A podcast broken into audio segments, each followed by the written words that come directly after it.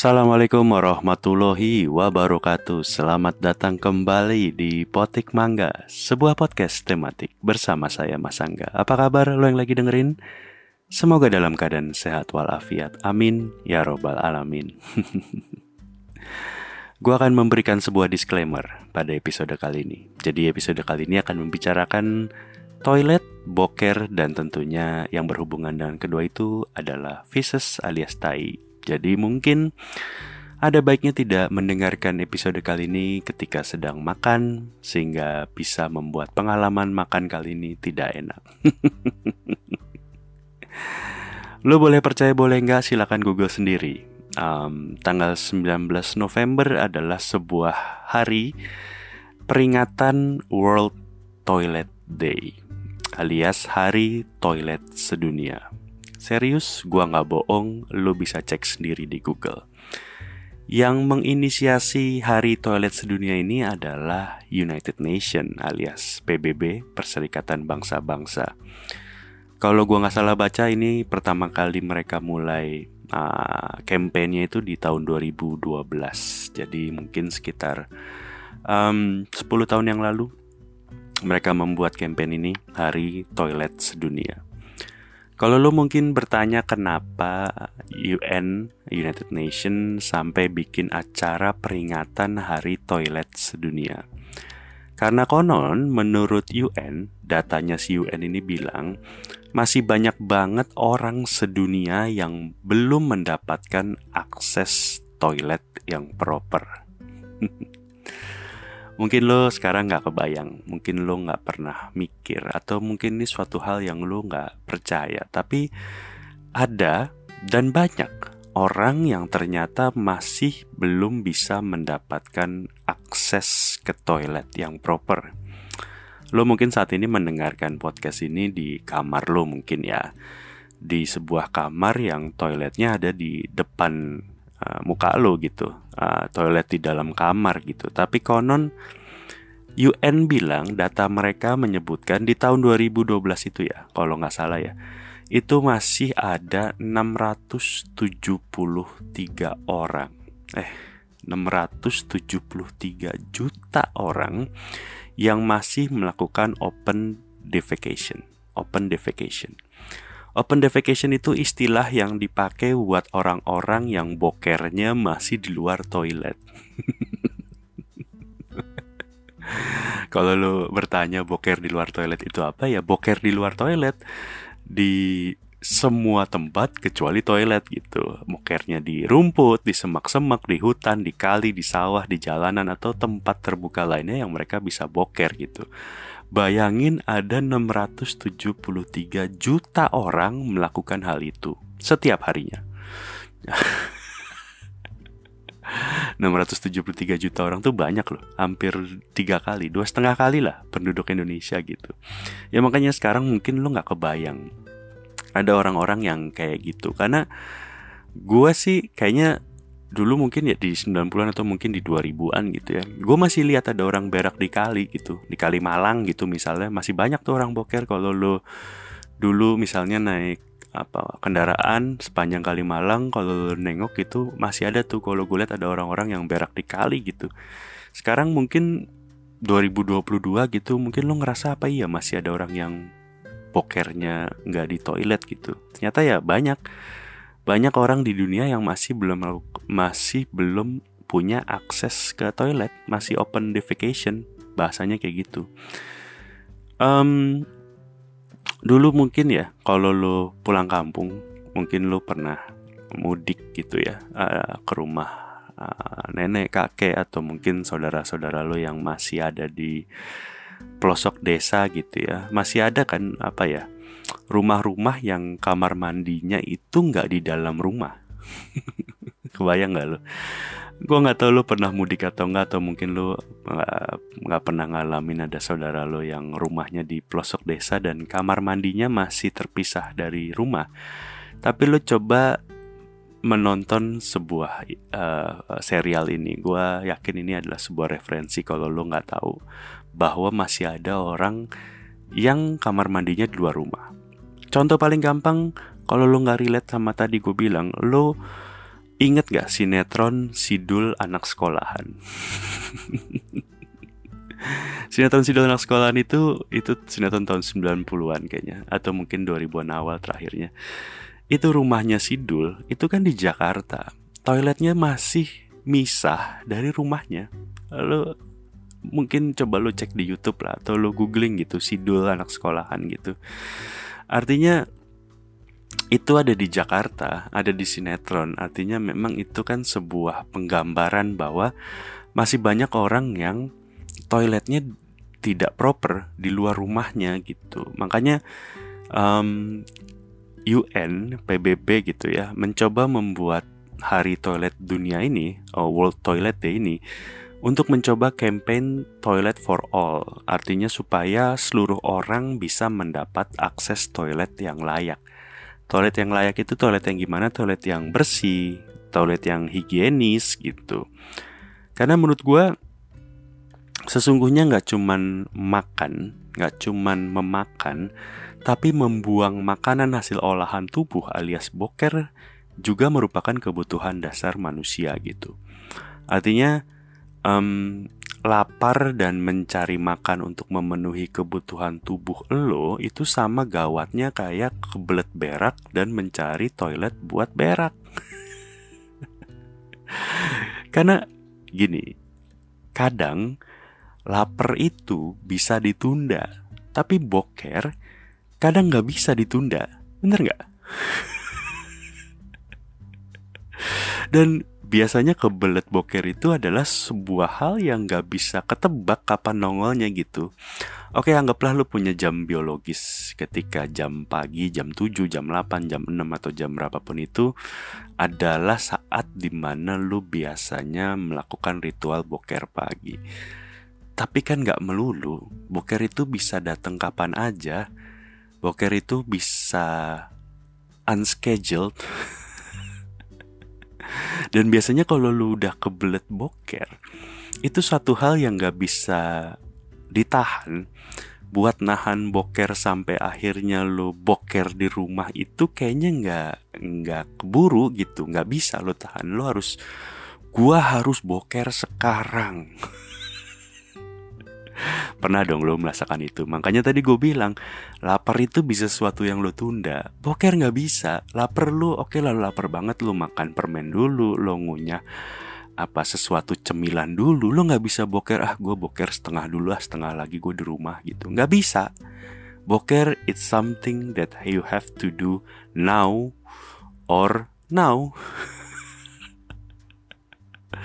Makanya kadangnya, makanya kadang-kadang apa ya, solusi dari boker itu adalah ya toilet umum. Lu pasti pernah dong ke toilet umum. Artinya uh, toilet yang paling bagus, misalnya kayak di mall-mall yang bagus, di gedung-gedung yang bagus, di hotel yang bagus, sampai ke tempat-tempat yang lu mau gak mau tapi lu harus boker. Tempat-tempat yang lu sebenarnya kalau lu boleh milih lu gak pengen masuk ke toilet umum gitu. Itu kan toilet-toilet umum gunanya kayak gitu ya. Hampir semua tempat umum ada toiletnya gitu. Uh, kayak tadi gue bilang kantor, mall, rest area, pom bensin gitu ya. Ya kalau toilet-toilet yang di gedung-gedung itu kan pastinya udah bagus ya. Kayak di mall gitu udah pasti oke okay banget lah. Dan yang udah pasti gratis, menurut gue sih kayak gitu. Tapi memang ada beberapa toilet umum yang lu gak pengen masuk ke sana, tapi lu harus ke sana dan lu harus bayar. Baik dia secara jelas ada tarifnya di pintu masuk, atau kadang ada bapak-bapak duduk di depan toilet dengan kotak ada uang dua ribuan ngegantung-ngegantung. Gak ada tarifnya, tuh bapak juga gak minta. Cuman kalau lo gak bayar kayaknya gimana gitu ya. um, Di tahun lalu, di dua ribu dua puluh satu ya, um, Pak Erick Thohir, Pak Menteri B U M N, itu pernah komplain soal toilet bayar di S P B U Pertamina. Karena harusnya, menurut Pak Erick, fasilitas toilet umum di S P B U Pertamina itu nggak perlu bayar. Karena harusnya udah jadi fasilitas umum buat customer untuk para pelanggan S P B U Pertamina itu. Ya gue gak ngerti sih kenapa Pak Erick baru protesnya tahun dua ribu dua puluh satu. Apakah dia baru sekali kebelet dan harus ke toilet pom bensin? Ya gue gak ngerti juga sih.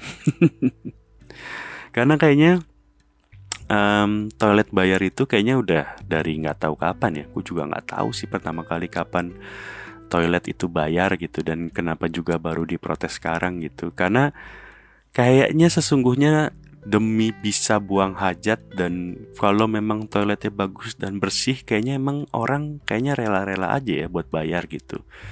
Karena yang mungkin customer itu sampai protes menurut gua adalah toiletnya yang dibayar itu tidak sesuai dengan fasilitasnya. Mungkin yang jadi protes seperti itu. Lo bayar untuk sesuatu yang mungkin menurut lo nggak layak untuk dibayar, kurang lebihnya kayak gitu. Kalau emang layak untuk dibayar gitu ya kan nggak masalah juga. Toilet mall gitu, kalau gue suruh bayar dua ribu, gue mau-mau aja sih. Toiletnya bagus, toiletnya bersih gitu, why not gitu. Tapi ya sesungguhnya proyek eh proyek praktek praktek toilet bayar itu nggak cuman di Indonesia. Jadi ya um, banyak negara-negara di luar sana yang emang toiletnya berbayar gitu. Bahkan negara-negara di Eropa, kayak misalnya gue pernah baca kayak di Perancis, di Jerman, di Inggris, di Rusia, itu menyediakan kayak toilet berbayar di tempat-tempat umum gitu. Harganya konon dari dua puluh sen sampai satu euro kalau di tempat-tempat wisata gitu. Di Amerika kayak di New York City juga banyak toilet-toilet berbayar. Apalagi kalau di Asia, di India itu katanya paling ngetop ya urusan toilet berbayar. Di India katanya toiletnya hampir semuanya bayar. Di China pun seperti itu. Bahkan di negara yang paling dekat sama kita, Singapura, sebagai negara yang lo pikir maju, negara paling canggih se-Asia Tenggara, itu ada toilet bayar di Singapura gitu.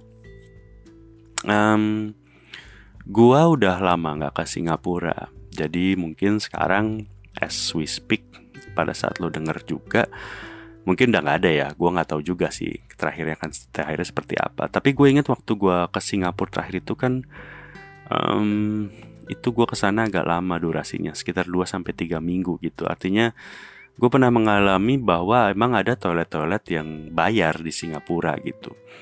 Toilet-toilet umum yang ada di Singapura itu biasanya adanya di food court, food court. Um, gue nggak tahu lo pernah ke food court di Singapura atau enggak. Itu kayak bukan yang di mall, tapi food court food court yang tradisional gitu. Um, kalau lu pernah nonton Crazy Rich Asian, adegan di mana mereka baru sampai ke Singapura dan makan street food. Jadi kan si tokoh utama tuh, gue lupa lagi tokoh utama, si siapa ya namanya ya? Um, aduh, gue jadi kepikiran lagi namanya siapa.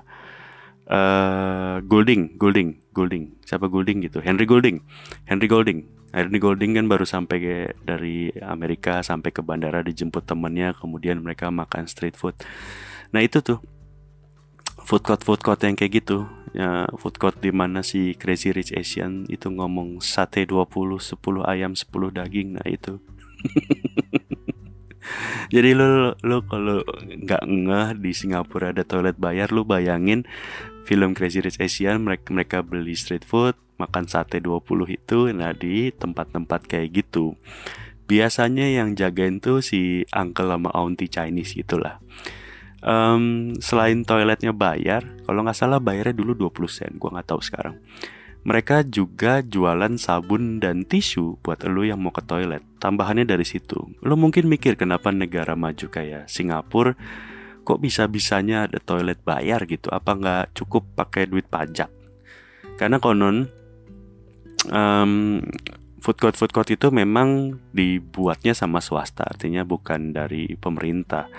Makanya si food court memiliki tanggung jawab kewajiban untuk menyediakan uh, toilet untuk para customernya gitu, termasuk kewajiban menjaga kebersihan uh, toilet itu sendiri. Tanggung jawabnya dari si pengelola food court, dan si uncle sama auntie itu juga digaji sama si food court itu, cuman memang gajinya katanya cukup nggak uh, seberapa lah.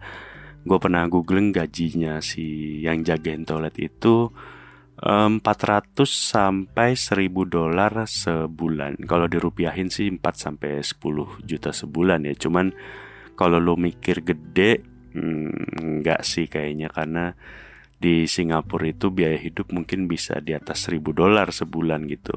Uh, biaya makan dan hidup di Singapura kan gede banget ya. Makanya si pengelola ini ngasih izin ke si uncle sama si auntie yang jaga toilet itu buat ngasih tarif sepuluh sampai dua puluh sen lah kurang lebihnya buat pakai toilet itu. Jualan tisunya itu kalau nggak salah dua puluh sen juga. Jadi mungkin ya total-total lu bisa berapa? tiga puluh mungkin maksimal lima puluh sen lah kalau misalnya lu ke toilet. Kalau dirupiahin mungkin sekitar goceng lima ribu perak gitu kurang lebihnya. Si uang masuk toilet tadi tuh yang sepuluh sampai dua puluh sen gitu sama uang tisunya itu ya seratus persen masuk ke kantongnya si uncle sama si auntie yang jagain gitu. Cuman konon dari pihak pengelola itu kayak biaya sabun, biaya air, dan seterus-terusnya itu katanya ditanggung sama si uncle sama auntie itu. Katanya sih gitu. Gue juga tidak menanyakan langsung kepada si uncle auntie-nya, gue cuman membaca dari googling karena waktu itu gue penasaran kok bisa-bisanya Singapura punya toilet bayar. Tapi konon yang juga uh, menurut gue ya ini mungkin sisi positif ya. Artinya memang si uncle auntie ini kan disuruh jagain toilet gitu ya. Ini kayak semacam skema untuk ngebantu si uncle auntie yang udah umurnya lansia supaya mereka ada penghasilan, supaya mereka masih punya duit tambahan, kurang lebihnya kayak gitu. Makanya gue nggak tahu apakah sekarang di Singapura masih ada model toilet umum kayak gini. Udah lama banget gue nggak kesono, kurang lebihnya kayak gitu. Tapi ini adalah sebuah cerita bagaimana gue mencoba mengasih gambaran ke lu bahwa sebenarnya toilet umum berbayar itu wajar-wajar aja sebenarnya. Ini nggak cuman ada di Indonesia, nggak cuman Indonesia yang ngasih tarif buat lu kencing atau boker di sebuah toilet gitu. Artinya memang bukan bayarnya yang kita permasalahkan sebenarnya. Karena kalau memang tempatnya bersih, bayarannya nggak mahal, ya lu kan butuh. Artinya maksud gue ya um, wajar-wajar aja sih menurut gue kayak gitu ya. Mungkin nantinya gitu ya, atau mungkin sekarang bahkan di banyak negara lain di luar sana udah melakukan ini gitu. Bisa-bisa aja penjaga toilet umum berbayar itu ya mungkin nantinya diganti sama mesin, diganti sama QRIS. Jadi lu nanti bayar toilet pakai O V O, pakai GoPay, pakai QRIS B C A, pakai Shopee Pay, pakai Credivo, pakai Payletter. Bayar toilet pakai Payletter, bangsat. Bayar toilet ngutang anjing. Ya atau mungkin juga bisa jadi suatu hari ya dari pemerintah atau dari swasta memiliki budget untuk menyediakan seluruh toilet umum yang gratis. Ya gue gak tahu sih mana yang duluan gitu. Yang jelas di manapun, di belahan dunia manapun, manusia manapun, boker adalah sebuah kebutuhan menurut gue. Artinya toilet adalah kebutuhan juga karena boker membutuhkan toilet ya.